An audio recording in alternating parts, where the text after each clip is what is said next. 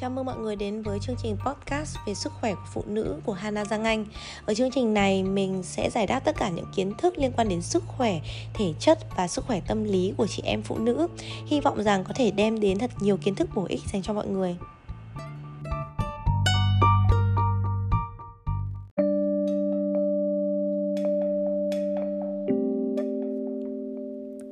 Podcast này mình muốn dành tặng cho một người bạn, một người đồng nghiệp của mình. Bỗng nhiên có những hôm mà mình cảm nhận được cái sự lo lắng và bồn chồn không yên trong cuộc sống của em qua những lời nói vu vơ với nhau. Mình bất chợt nghĩ là vài ngày gần đây thực ra mình cũng bận quá. Công việc của mình bỗng nhiên tới dồn dập, hết việc này đến việc kia. Bỗng nhiên mình quan sát thấy bản thân của mình bồn chồn hơn, dễ mất bình tĩnh hơn và không cảm nhận được cái sự bình yên và sự thả lỏng như mọi khi nữa.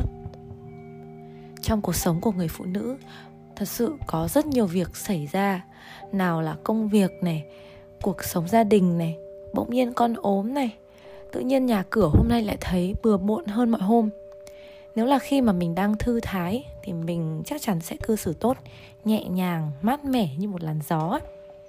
Nhưng mà có những hôm đột nhiên lòng lại không an yên, tự quan sát thấy mình cãi nhau lại với chồng, nhăn mặt với người khác, hay là mình nói qua nói lại với người thân, mặc dù thì cũng chẳng có chuyện gì to tát.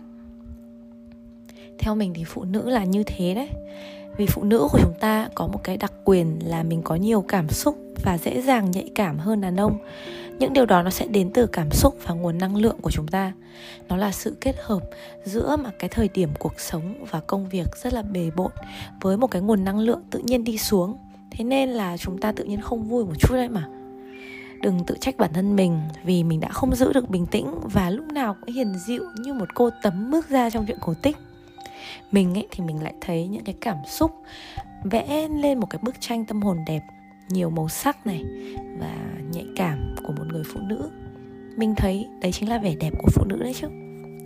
Trong một cái ngày mà bề bộn như vậy ấy, sao chúng ta không thử dành ra 5 phút dành riêng cho bản thân mình, đi vào trong nhà tắm, bật một bài hát mà mình thích, rồi mình thả hồn và mình hát thật to lên. Bỗng nhiên thì mình sẽ quan sát được cái nguồn năng lượng của mình. Mình sẽ thông tỏ hơn và tâm hồn sẽ thư giãn hơn rất là nhiều.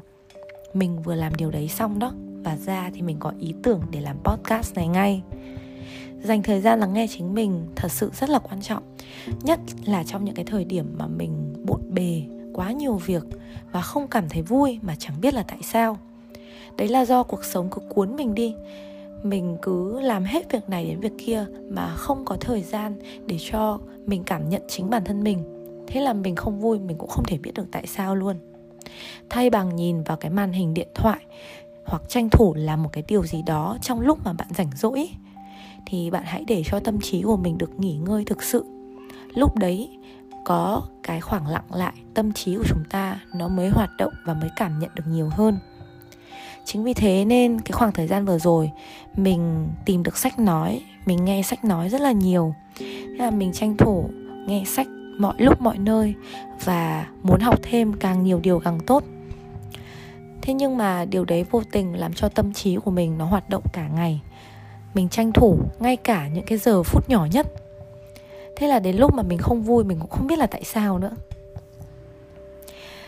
Mình thấy chúng ta cứ nghe nhạc, nằm yên hoặc là đi tắm mà không làm gì hết nhá. Lúc đó là lúc thả lỏng nhất. Mọi người đã nghe cái câu là những ý tưởng vĩ đại nhất thì sẽ được nghĩ ra trong phòng tắm chưa?